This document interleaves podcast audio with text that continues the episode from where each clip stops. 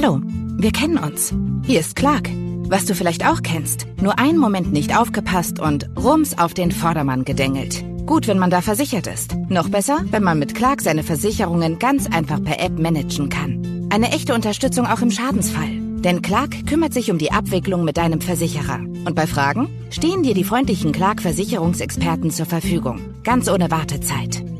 Wenn du dich jetzt mit dem Gutscheincode Podcast30 alles großgeschrieben registrierst und deine Versicherungen in Clark hochlädst, erhältst du einen Amazon-Gutschein von bis zu 30 Euro. Attention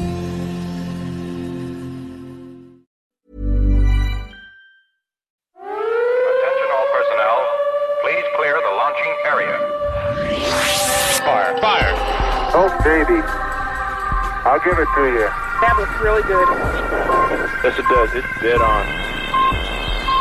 Okay, keep the chatter down in this room. Are you ready to begin? Yes, I'm all set, sir. Hello, welcome to Space Boffins. We're in partnership with the Naked Scientists. I'm Richard Hollingham. And I'm Sue Nelson. This time we hear from the meteor scientists studying, quote, the single most important extraterrestrial samples ever. You'll love him. He's so enthusiastic. Plus, we'll be catching up with Kate Arkless Gray, Twitter's Space Kate, an intrepid space reporter who has a knack of getting extraordinary access to astronauts and space events. But last month, we promised you ESA astronaut Samantha Cristoforetti ahead of her second flight to the International Space Station in 2022. Since her first stay on the space station or ISS seven years ago, Samantha has completed further test missions and training on Earth. In 2020, her book, Diary of an Apprentice Astronaut, was published, and next year she's set to return to the space station, this time as commander, the first European woman to hold the position. Her first flight was in a Soyuz, so we began by asking her how she felt about going up in a SpaceX Dragon. I am definitely very happy that on this second flight I get to to try out a new vehicle, which doesn't mean that it is better or worse. But having flown Soyuz already, uh, I think it's it's definitely great for me personally and professionally to try a different ride to space station this time. Now, you've already encountered Dragon before, but from the uh, viewpoint of being on the space station, and using the robotic arm to ensure it docks correctly. Do you have to do a lot of new training now for your next mission? Right. Yeah. So y- you said it right. I, I did see a cargo dragon, actually two of them when I was up there on, on space station.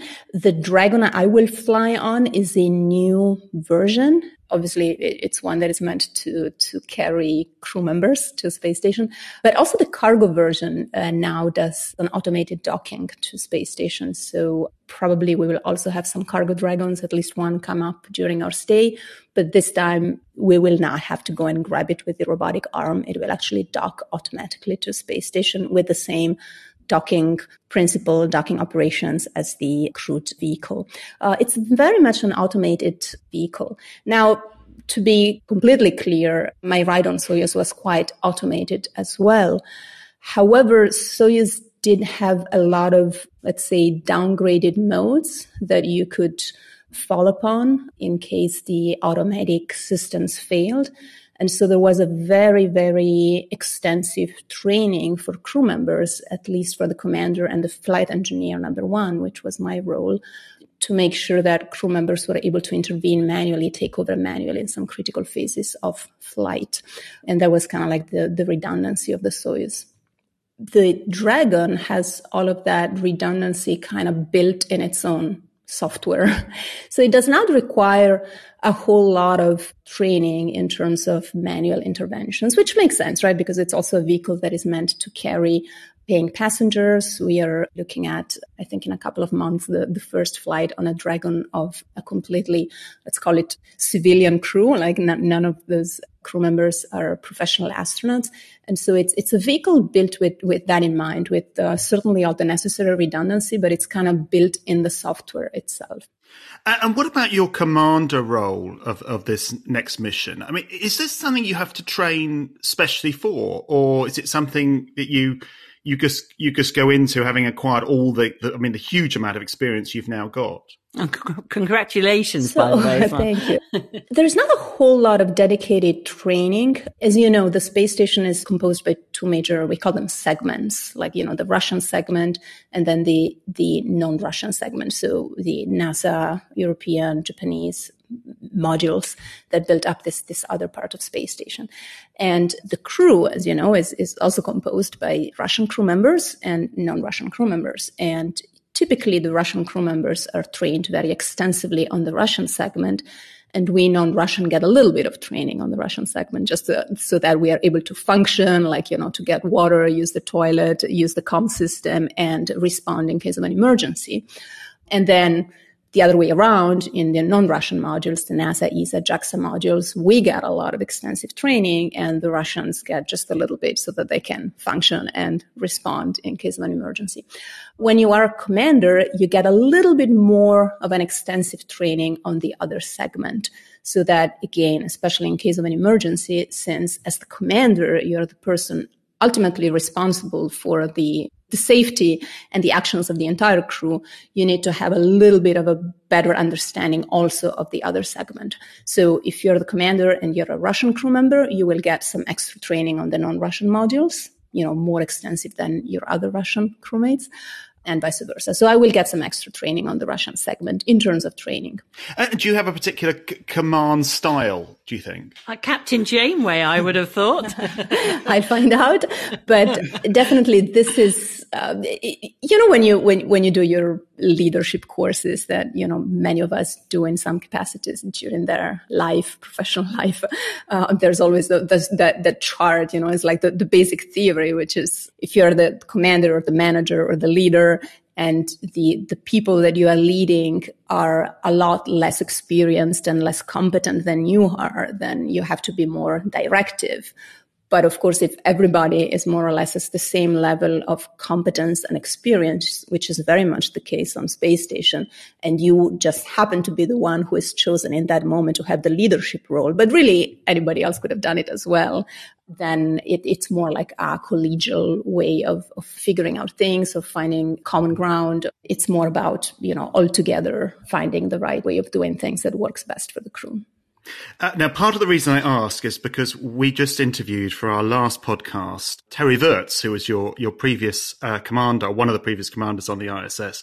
Um, he, said, and I'm sorry to spring this on you. He said we had to ask you this question. This is him speaking on the last podcast. You have to ask her this question. Ask her what it was like flying with two such strong and handsome men. Oh, I love Terry.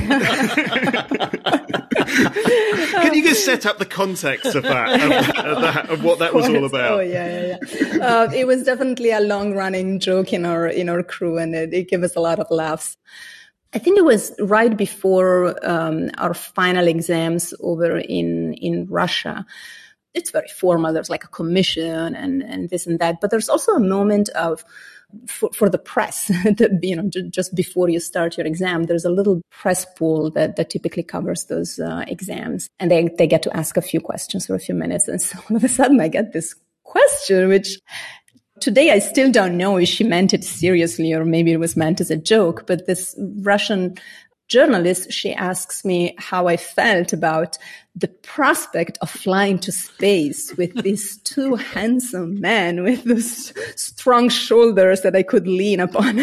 and of course, the, three of us would burst out in, in, in, in laugh. And, and then for the rest of the training and the flight, it would, you know, once in a while, Terry would just look at his shoulder, you know, and, and with, with, uh, with this funny look in his face and we would all just burst out laughing. Oh my goodness. That's, I must admit, that's one of the, the, the funnier questions that I've heard in terms of one of these days. I think women, particularly women astronauts are going to take it seriously and just say, you're right. I'm just not sure I'll be able to control myself. I'm going to call the whole thing off. that would be the I know, but but then you never know, especially when there's like um, you know intercultural communication yes. aspects. You know, they, they might take it as a serious answer, and then then you're in trouble. Yeah, I've I've been um, reading your Diary of an Apprentice Astronaut book, and I love all the um, both the descriptions of the training that, that you have to do, but also just a little sort of personal stuff. Like, for instance, when you were at Star City, that you saw so many former cosmonauts and that someone would just say, Oh, look, see that woman there? She used, she was Tereshkova's backup. I know. I mean, that, that's astonishing. I had no idea that there were so many former cosmonauts working there some work there, some just still live there um, because oh, so I, I think in out. Soviet, yeah. yeah. because I think in Soviet times uh, and, and partially even still today, right? They they got their accommodations given out, so all of them got their um, apartment assigned in Star City back then, and so I think that there is a whole generation of older Soviet cosmonauts who basically never left. I mean, they eventually retired from the cosmonaut corps this older lady who was, you know, walking to work. Yeah, she was Tereshkova's backup. She could have been the first woman in space if something had happened to Tereshkova during her training, for example. That's amazing, and it's it's also it was it was good timing in a way when your book did come out because it was shortly before ESA opened up its uh, call for astronauts. Um, did you get lots of potential astronauts suddenly contacting you asking for advice? Yes, yes, uh, several did, and uh, I think uh, th- there's a few who sent me their motivation letter. Just you know, take a glance and, and see if I had uh, some some suggestions. Incredibly, incredibly strong candidates. So I uh, I think we will uh, we will be able to select a group of of amazing young colleagues. And I like the way that you did the the video as well, sort of encouraging anyone who is perhaps sitting on the fence in terms of a, an entry. And although I hesitate to ask you a question that specifically refers to you being a parent, because as so often happens, that question is not asked of, of, of men. I love the fact that you put in it, you know, I'm, I'm a mother. I'm a mother of two. Was that a sort of calculated effect just to sort of let people know, obviously men are parents too, but just to say you can combine, even though it's a challenging job, you can combine having a family with being an astronaut. Yes, yes. I, I think we did want to get that message out because we really have an interest in getting the best people and we can only select the best people of course to the best of our abilities and uh, taking into account the fact that no selection process is perfect but uh, we will be try to, to select the best people and, and we can only do that if those people apply. And so we certainly did not want people who might be extremely well qualified for, for this job to hesitate and maybe in the end not apply because they think, you know, I've got a family, I have children, there is no way I can combine this life with having children or you know having a family. And and, and again make no mistakes. I mean this is a demanding job but we also get an incredible support from the agency. So when, when you are selected to train and then fly on a mission, people really bend over backwards to, to help you. And so I, I really think it is possible. Of course, with the support of your partner, definitely, right? Especially if you have children, you need another adult who is going to take over those responsibilities in those uh, years in which you're going to be very busy. But again, it's not forever, right? I mean, it, goes in, it, it's peaks and valleys. It, it's a job in which, uh, you know, maybe for a couple of years you will be very, very busy and traveling a lot, but then you can choose to really slow down between missions. It, it's really up to the astronauts to, to decide how engaged they want to be. And, you know, if a person has children and they decide, okay, after the mission, I really want to slow down for a few years and then ramp back up when it's time for the next mission, uh, there is definitely a, a, possibility to, to do so. So in a way, it's actually a really family friendly job in that sense. And the training aspect that you do go in, into in the book, you mentioned leadership training, for instance. There's all those different aspects. And obviously a lot of your background was naturally perfect for this job in terms of your science and engineering background, the fact that you were a pilot and you'd worked in the military, which gives an awful lot of self discipline. What would you say perhaps has been the best life skill that you have that helped you as an astronaut? yeah, maybe one that I think has helped me a lot and, and is maybe not so obvious is I am someone who can make a home in a new place really quickly. Like, you know, I, I get to a new place and, and this is the new normal. And in a matter of a day or two, I will just feel comfortable wherever you parachute me into. But you also travel very light, though, as well. I, uh, yes, well, you know, especially when I was uh, single and, and living on my own, of course. But, but I think that that helps a lot. I mean, in, in this life, because you're you're you're moving in different countries all the time for for training, and then eventually you even move to this very special home, which is the space station. It's a lot easier if you're not somebody who like misses the previous place that you were in but rather like in, in my case you immediately think okay this is the new normal. This is my new home. This is my new life and, and it's all good. And um, and i think that that's quite helpful. It's quite interesting that during the pandemic it's been the one time that ordinary people on earth have suddenly related to astronauts on the space station in terms of understanding when they were in lockdown what it was like to live in one area, to only see certain walls, to, to be in that confined space and also appreciate the sort of psychological aspect of it, or maybe perhaps seeing the same person all the time. So for you, was lockdown a breeze? No, no, definitely. It, and it, was a challenge for me, me as well. And I, I, I, really want to say this because, you know, for, for all the people, and I, and I said it last year during the lockdown itself, you know, for all the people who found it challenging and difficult, you know, it, it was challenging and difficult. It was for everyone, also for astronauts who had a somewhat similar experience on space station. Space station is a little bit different, right? You choose to go to space station.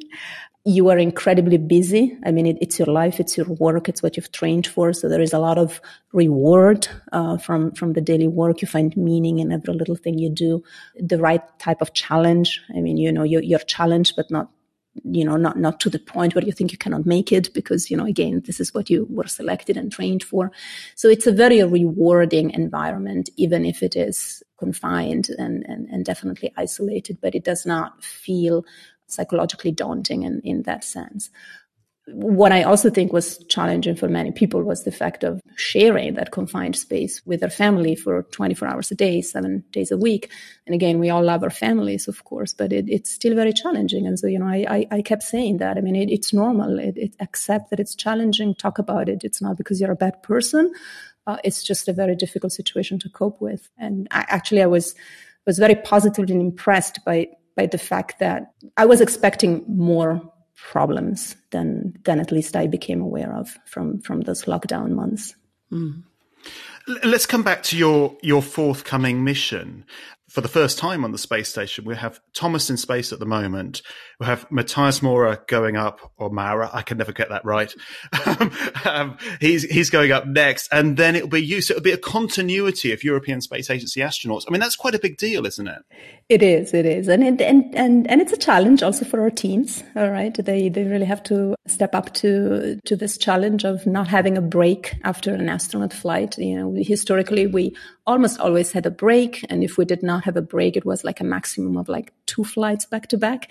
And now we're really, really stress testing the, the system here and, and, uh, and asking people to step up to the challenge by giving them three flights back to back. So a year and a half of com- absolute commitment by all the support teams to, to get these three missions done.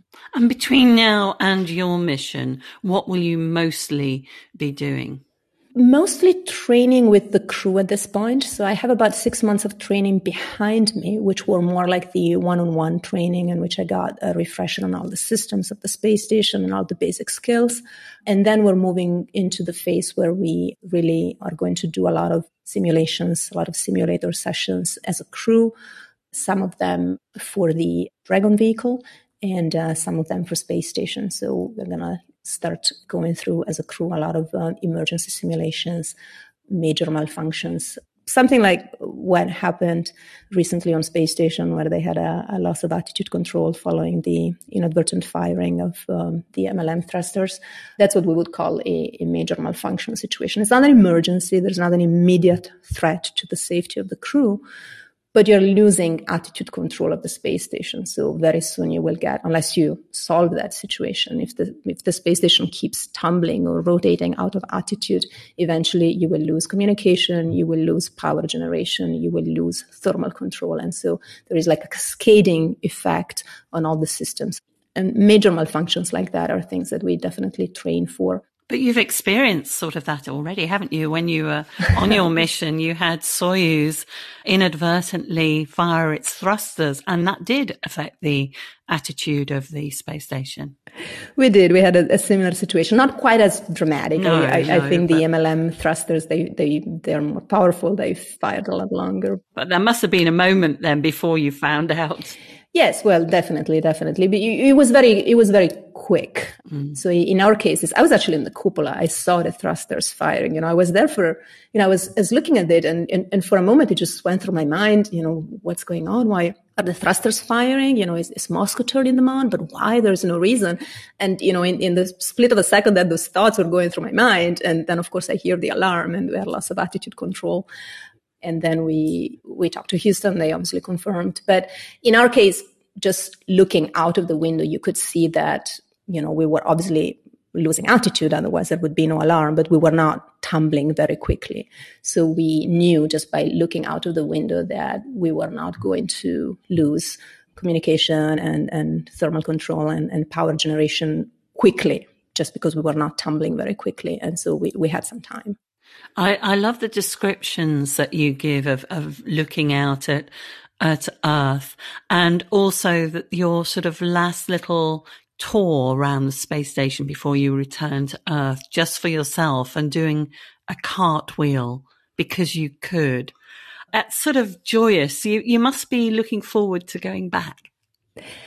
I am. I am incredibly looking forward to go back. It's interesting to me that you mentioned that moment because, yeah, it was my last, probably my last hour on space station, and I, I did this this tour, and it was like saying saying my goodbye, and you know, I, it was a little bit melancholic because you never know. You go home and you don't know if you're ever going to come back. So it might have been my last visit to all those places on space station that have become so dear to me and so familiar to me. And so, you know, go, going back for me is kind of like picking up where I left off. And it's like, hey, I'm, I'm back. It wasn't the last time. You know, I, I get to enjoy this for six more months.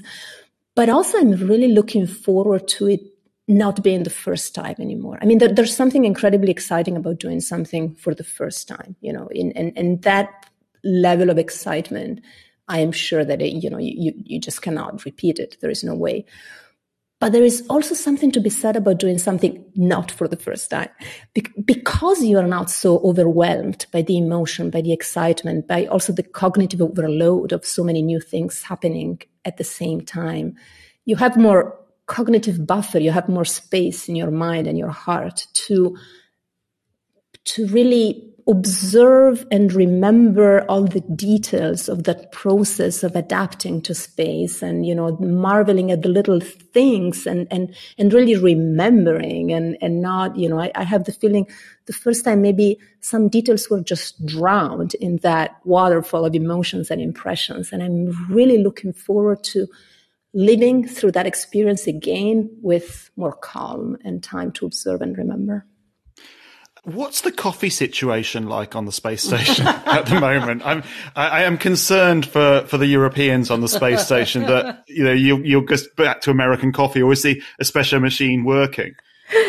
Um, uh, it was uh, returned. I, it, it's somewhere on Earth. Uh, The, the last, the last I, I heard, they were discussing about what, what museum was going to get it. so unfortunately, the espresso machine is not up there anymore. Well, we're very sorry to hear that for you.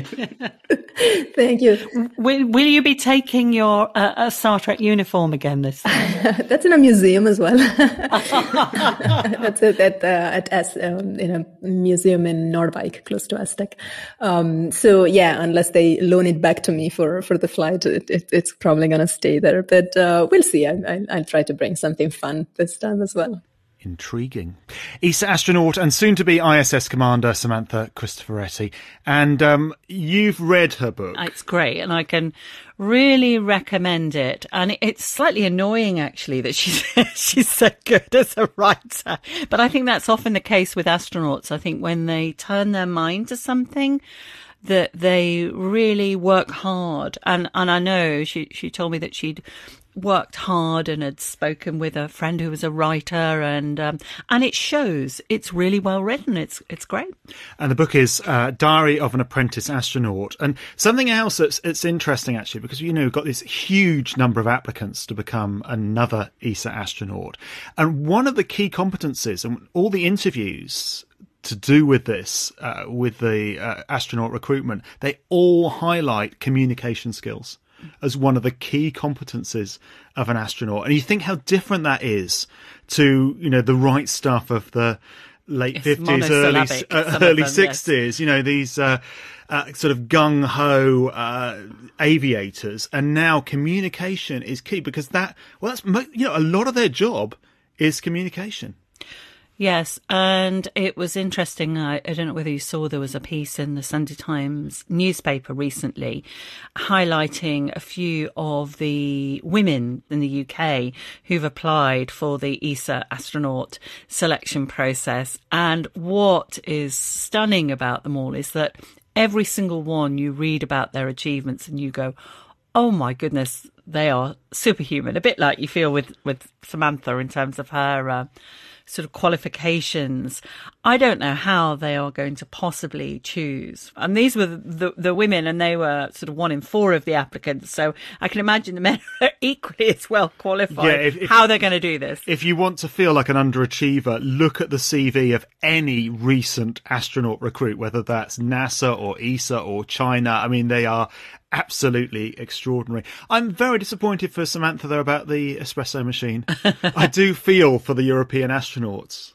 I'm more I mean, a year without decent with coffee, coffee or six yes, months without but, uh, decent for you, coffee. that would be difficult. It's a Star Trek costume. I want to know. It's or will it be a Star Trek? Costume? Might costume? be another one. Might because she has done the towel in space for the Douglas Adams Day. She's done the Vulcan salute. She's worn the Next Generation outfit. Maybe she'll go old school and get the classic Star Trek uniform or something. What a classic! Yeah, I'd love. I would. I would love that. A yeah. Kirk outfit yeah. or a, a Uhura a red, outfit. Yeah, a red shirt. I would love that. But yes, I, I should imagine it'll be something sci-fi, and that will be a nice, a lovely surprise. This is the Space Boffins podcast. We're in partnership with the Naked Scientists do get in touch on Facebook or Twitter. We'd love to hear from you. And you can also email us at podcast at spaceboffins.com com. Which we think works. uh, next, one of the most elaborate space probe missions of the last few years. All systems are ready. Main engine start. Main engine ignition. SRBA 点火 lift off. SRBA ignition liftoff. We had a liftoff of the H3 launch vehicle number 26 with the Hayabusa 2 and 3 secondary payloads on board from the Tanegashima Space Center at 1:22:04 p.m. on December 3, 2014 Japan Standard Time. 打ち上げ以降、ロケットの完成は I love that. Audio from JAXA, the Japanese space agency, as they launched their Hayabusa 2 probe back in December 2014. The spacecraft flew to an asteroid known as Ryugu, landed rovers and an impactor on its surface to collect samples, and delivered them back to Earth last year. Since then, the samples have been studied by scientists in Japan, and last month, a team at the Open University in the UK got their hands on them. Well, actually, not literally. We spoke to the research leader, Dr. Richard Greenwood, who was rather pleased with the rock they'd collected. These are the single most important extraterrestrial samples that have ever been returned to Earth. What the Japanese have done is hit the jackpot, essentially. So they've gone to an asteroid, which is a primitive type of asteroid. So it's very, very dark in color. They've collected these samples and they're working on them at the moment.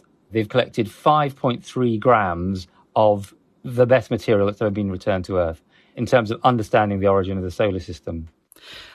Five grams. That's that's a minute amount, isn't it? No, it turns out that it's not. No, it is in in in a, in a sort of normal service. You think of 5.3 grams, but for the last 40 or 50 years, all the sort of scientific uh, instrumentation has been getting smaller and smaller and smaller, working on tinier and tinier particles.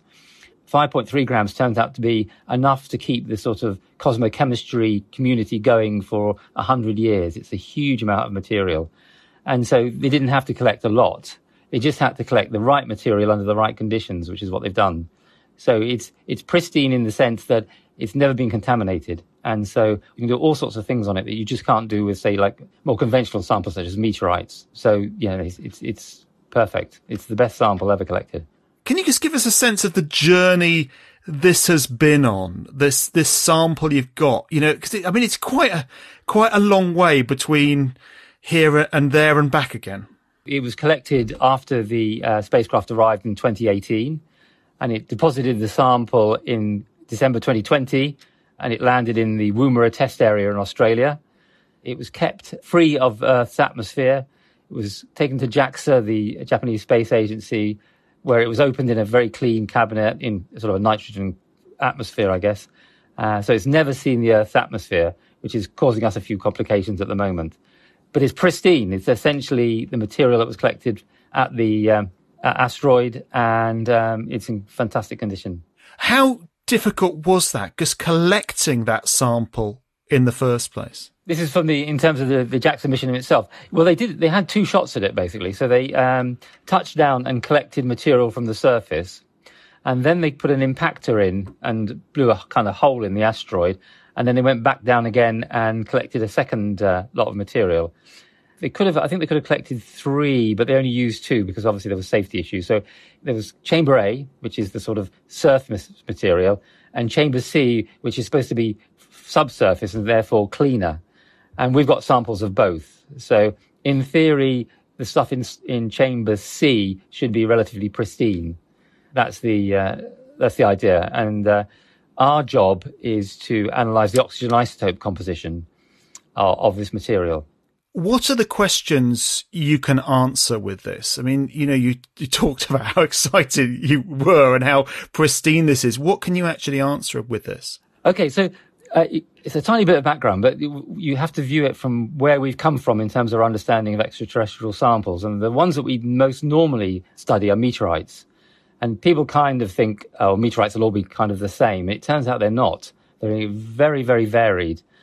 But there's one particular rare type of meteorite that has a composition which is identical to that of the sun. And that's what they've brought back. Now, the problem is that this stuff is very, very loose and it very rarely lands on Earth. When it does, it's often been highly processed because it's coming in through the Earth's atmosphere. What you want to do is you want to land on an asteroid which has got that composition. You want to collect it in a sort of completely pristine way and bring it back very gently to Earth and then distribute it to the world's laboratories. It's kind of like a, a dream. And that's exactly what they've done. Unbeknown to themselves, they've gone to the right asteroid, collected exactly the right sample under exactly the right conditions. And so right now, uh, there are a lot of very excited scientists with just the best sample they could have been given. So, what are you doing at the moment? Because you said it's never been in contact with the Earth's atmosphere. How are you studying it? Is, is it in a, a sort of glass container, a, a, like a, a, ther- a thermos flask, effectively, so that it's it's protected from the atmosphere? Okay, so that's that's the additional complication for us because we we normally analyse meteorites, and of course, there's no problem. They're collected in the desert. They've probably been there for centuries. Uh, they're fully contaminated, so we don't have to worry about that aspect at all. We just get the sample, we load it into our machine, no problem. But of course, we've received this sort of sample from Japan in a nitrogen atmosphere, and we've got to open it up in a nitrogen rich atmosphere and load it up and make sure that it never sees the Earth's atmosphere. So we've got to put it in what's called a glove box. So it's basically a, a big Perspex box in which we have to put our arms through in rubber gloves it's full of nitrogen. Then we open the sample up and then we load it into our sample chamber, close the sample chamber up, and then put it onto our machine. So there's an extra level of complexity just to keep that pristineness of the sample, really. And how long will you be studying for it? You, you've said it could be for like a century or so, um, but how long do you expect to uh, study it for? We need to get our results to, uh, by the end of September to our. So we're working in partnership with the Japanese. And actually, on Monday, we've got a big kind of brainstorming session to put together the information we've collected already, and the Japanese have collected vast amounts of information already. But we've got to do ours fairly carefully. So we'll probably be running the sample in mid September, I think, um, with the idea that we'll actually get the final results by the end of September. Oh, how exciting! And the the really exciting thing is that we we have, as I say, we've studied lots of meteorites in the past, and we have an idea what it's similar to. But the more information that's been coming in, this it could well be that this analysis will fall way ab- away from all the other known groups. Unlike meteorites, we sort of think, oh, I think it'll probably be that one, or it looks a bit like this one. We genuinely have no idea what the oxygen isotope composition, which is what we do, is going to be. It's uh, basically something that's completely new to science because this material, if it ever impacted the Earth, would be destroyed in the atmosphere. It's so it's the, so powdery and so friable, so that it just wouldn't survive the buffeting that you get as the meteorite comes into the Earth's atmosphere. So, you know, we have no idea really. Um, we have a general idea, but specifically, what what this stuff actually is. Why does that matter? What what sort of fundamental science are you getting at here in terms of the origins of the solar system, in terms of cosmology, the, the sort of big picture? Well, the, the, the implications for the Earth are that we know, we know, for example, that if you think of uh, the uh, inner and outer planets, you've got obviously the inner planets, Venus, Mars, Earth. They're very different to the material that's found a long way out, you know, the icy planets and all that kind of thing.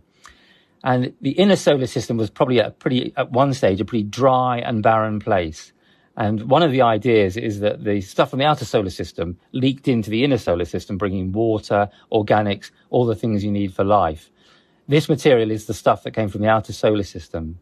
So on one level, it'll tell you, hopefully, something about the origin of life, the origin of water on our planet. It also will tell you about how these things have evolved within the solar system as a whole.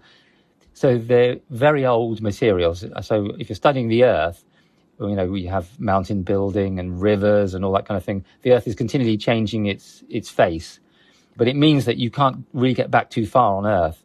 Whereas meteorites and asteroids of this type, they formed and then not a great deal has happened to them since. So they really give you a key to the very earliest stages of solar system evolution.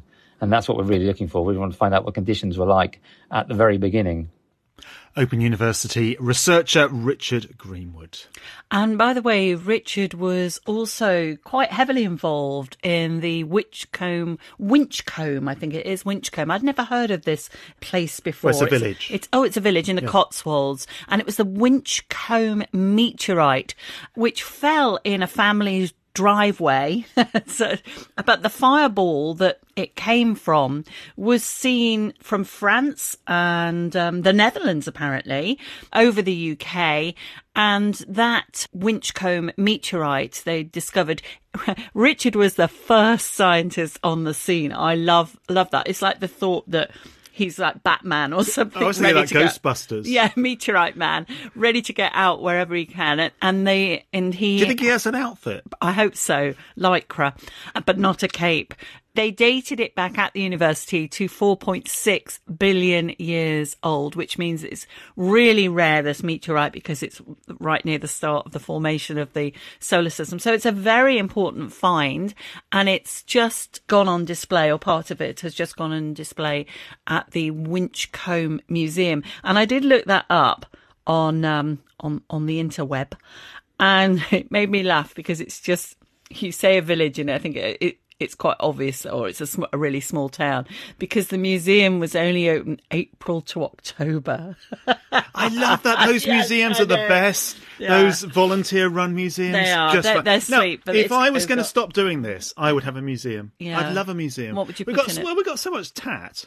Uh, I mean, that's not museum's not supposed to be filled with. It's supposed to be filled Richard's with tat. wonderful curated items. Would it be space or because we've got mostly we collect 1930s and 40s radios, lots of them Bakelite and wooden.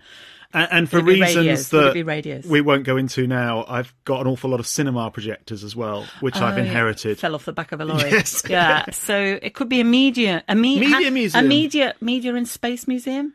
No, yeah. no. Mm. Oh well. Oh, well. We'll we'll we'll rethink. But you, if you want to follow um, Richard on Twitter, by the way, he's on at Meteorites blog. Great. Now, as you probably know, You say great yourself. yeah, I'm just saying great because you know I I thought he was really really fun. He was. He was Yeah, great. He was yeah. absolutely brilliant. Uh, now, as you probably know, we celebrated our 10th anniversary in July, as our very first Space Boffins podcast was in July 2011. And we were joined on that podcast. Do listen, it's, it's all up there, all our past podcasts are, are there. By the BBC's John Amos, and he was one of the first guests on the programme.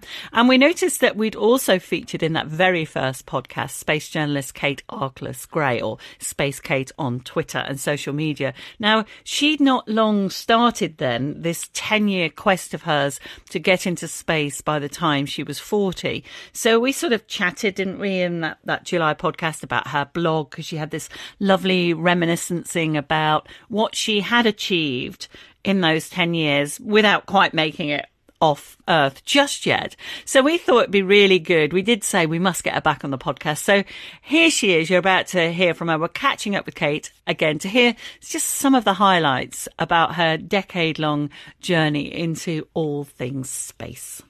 I can't really believe what's happened in the last 10 years, honestly. It's been a complete whirlwind, and I, I had to sit down just as I was turning 40 and make a list of the things that I had done. So I hadn't physically made it into space, but my photograph has been to the International Space Station. My voice has been to the space station. I've had phone calls from space. In fact, I missed one one day because I started a new job. My phone was on silent because I was trying to make a good impression. And then I noticed I had a voicemail and the phone number that I'd missed the call from was a Houston number. I thought, well, that's strange. Quick Google. Oh, hang on a minute. That's Johnson Space Center. Listen to this uh, voicemail, and I had a voicemail from Commander Chris Hadfield, who said, "Oh, hi, Kate. It's just Chris calling from orbit." I'm like, oh, I can't believe I missed this phone call, but I have the best ever voicemail message, which of course I have saved off my phone. I mean, that's just one of the crazy Hold on, that- let's just park that. I mean, my mouth was wide open there for about 15 seconds.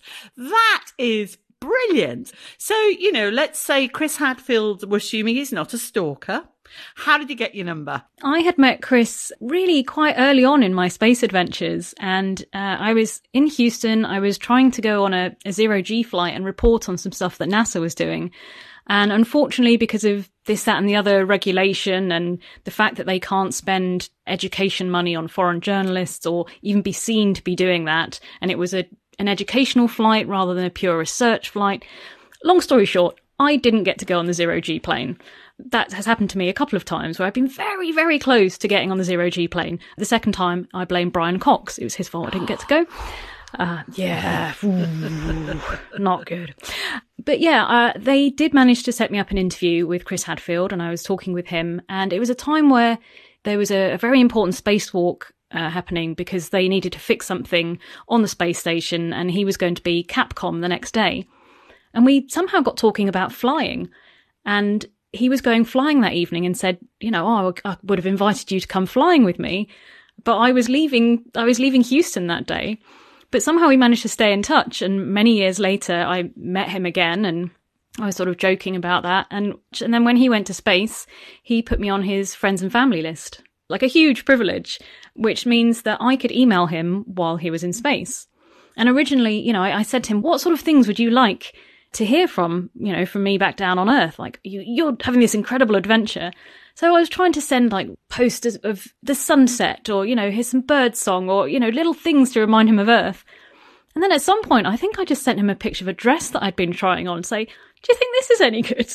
So I have got an astronaut approved dress, which it makes me smile when I wear it. But yeah, um, the reason that he was calling me was that I had entered the NASA Space Apps Challenge back in 2013 and I had an idea and we created this thing and we won the London heat and we actually won the international prize for the most inspirational app. And he was ringing to congratulate me. I remember when you, you won that. I mean, that was very, very exciting. I mean, just those two things alone are pretty unique. And I, I got the news about winning that prize while I was, because I was new in this other job, I was sitting through a, a health and safety briefing as part of my induction and counting down the minutes until it became lunchtime and I could just squeak, Oh my god, we won, we won, we won because I was just so thrilled. It was amazing. Yeah. Just going back, what was your motivation for this? Because we're, we're all obviously space fans, but it, it's taking it to a, another level and having this determination to do these things, but without crossing that line to becoming a stalker. you know, it, it is, you know, it, it, Which is difficult for both of us. yeah, and, it. it, it's and it's you know it, it's maintaining friendships with astronauts, which you know we know some astronauts. It's it's tricky because they are very different people. They have very different lives. I mean, the thing that inspired me in, in the beginning was was meeting Dr. Chris McKay from NASA Ames, and he gave me the NASA pin badge, and that's that story I've told many a time about. That's what made space real for me, and I, I guess all that pent up excitement about space that was there bubbling under the surface while I was younger, it just came out, and I thought, oh my gosh, space is real. I didn't think this was something that people like me could be part of or connected to or have any connection with. I mean, meeting him was amazing, you know, a real person from real NASA. And then, then I met some rocket scientists and then I met some mission controllers and then I met some astronauts and, and then I met some moonwalkers and it, it's just completely, it's mad. But it all started from just realizing that it is real and, and people can have that connection with it. And I, I think I'm really inspired to try and have these amazing experiences myself just so that I can share them with other people and show, look what you could do. You know, if I had known what I know now, when I was, you know, choosing what subjects to do at school, or, I mean, I did science anyway, but I did genetics because that was the cool thing. But if I'd known that space was going to be such a big thing in my life, or just in the world generally, I would have absolutely have done everything I could to be a proper professional in the space industry, an astronaut, a rocket scientist, whatever it was, I, I would want to be that. I have to say, I think sometimes you've got better access than particularly those of us in the more formal media. I remember talking to you, you just come back from standing on the runway next to Charlie Bolden when a shuttle landed. you know, I mean, extraordinary access, particularly for a Brit, because it is hard, particularly with NASA, to get this sort of, this sort of access if you are, in inverted commas, a foreign national. That was one of the most ridiculous days of my life. None of that should have happened. It was mad. Yeah. I had had the choice many months before whether I would apply to be a registered media and then go and see the launch and landing of the space shuttle, or I'd been selected for the NASA tweet up. But if I did that, it would only be the launch. But that was fine, you know, I didn't have two weeks that I could just hang around and wait for the landing. And this, of course, was STS 133, the final launch of Space Shuttle Discovery, which was delayed. To put it mildly, very delayed. I ended up staying about four months in the US, waiting for that thing to fly.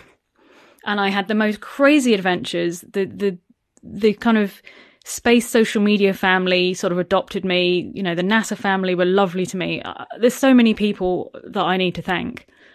And it was actually the night before the, the shuttle landing.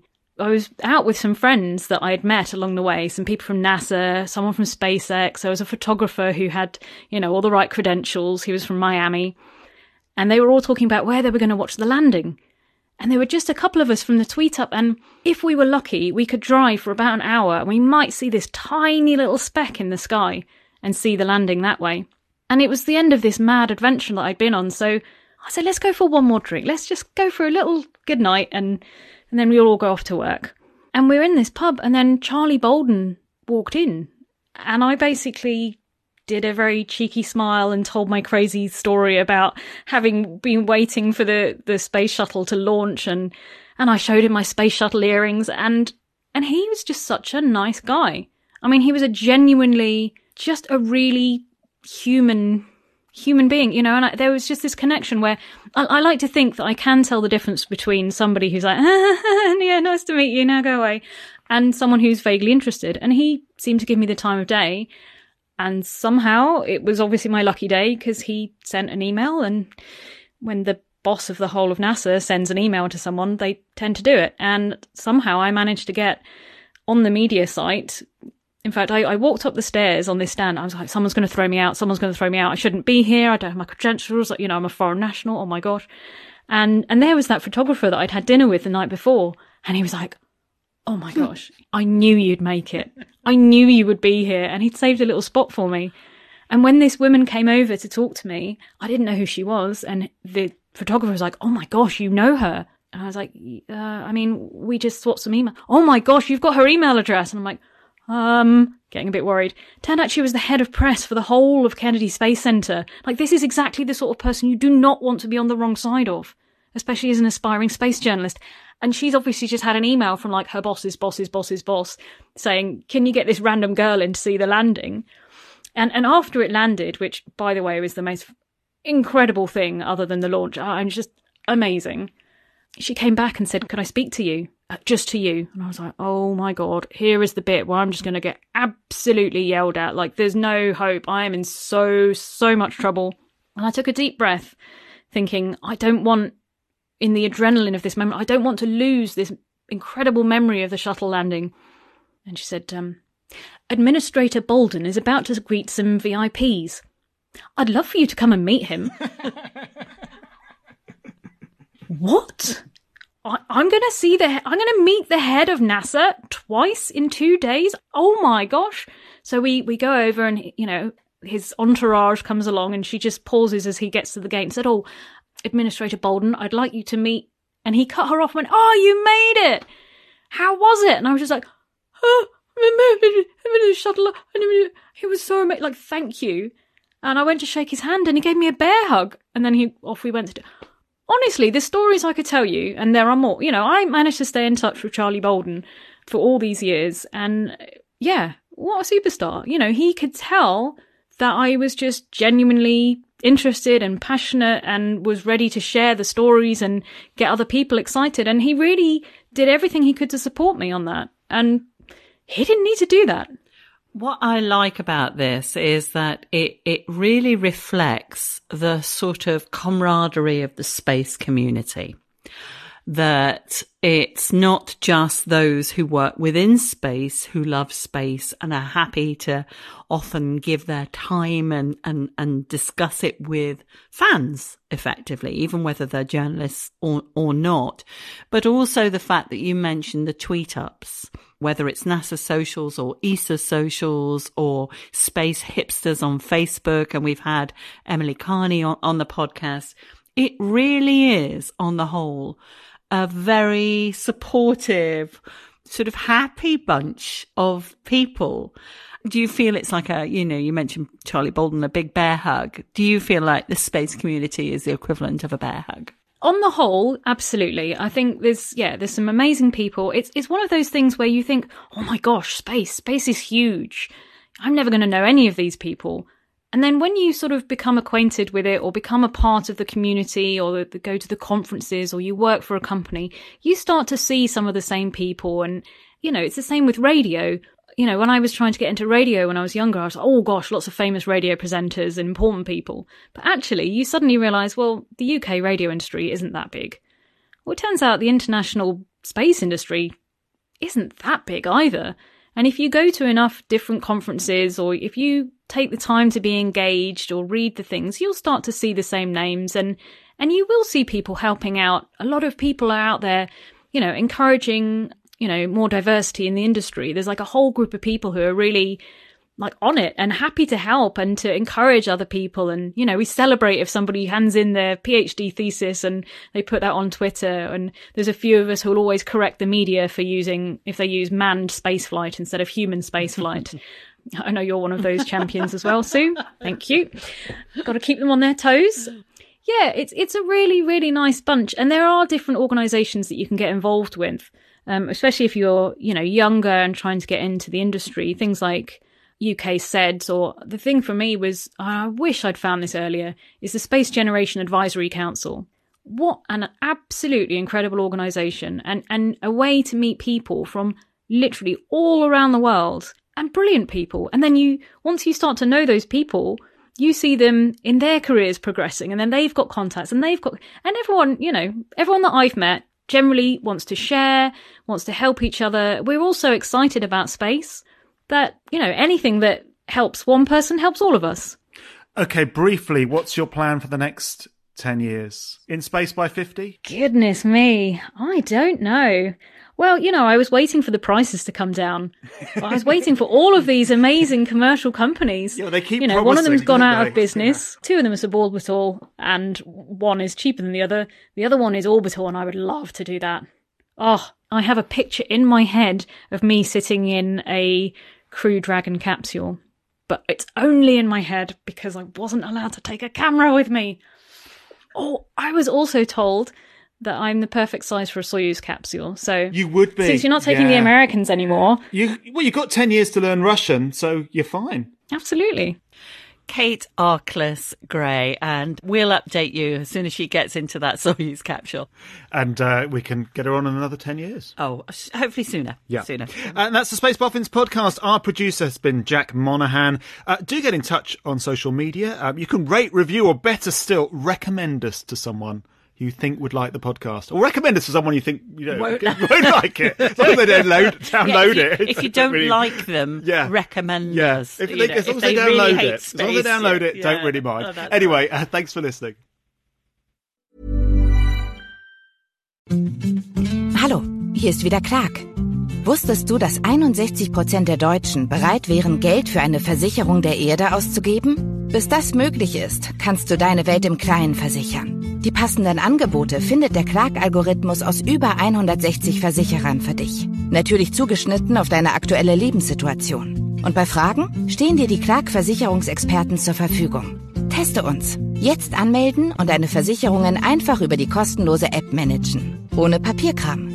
Wenn du dich jetzt mit dem Gutscheincode Podcast30 alles großgeschrieben registrierst und deine Versicherungen in Clark hochlädst, erhältst du einen Amazon-Gutschein von bis zu 30 Euro.